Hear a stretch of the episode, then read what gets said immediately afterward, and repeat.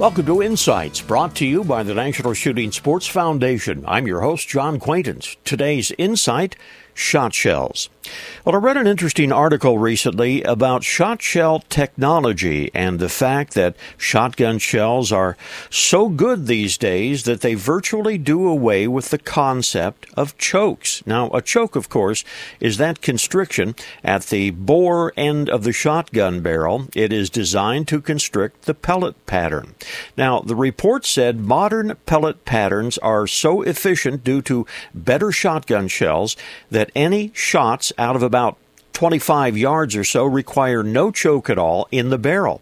In short, most shotgunners are handicapping themselves even using an improved cylinder choke.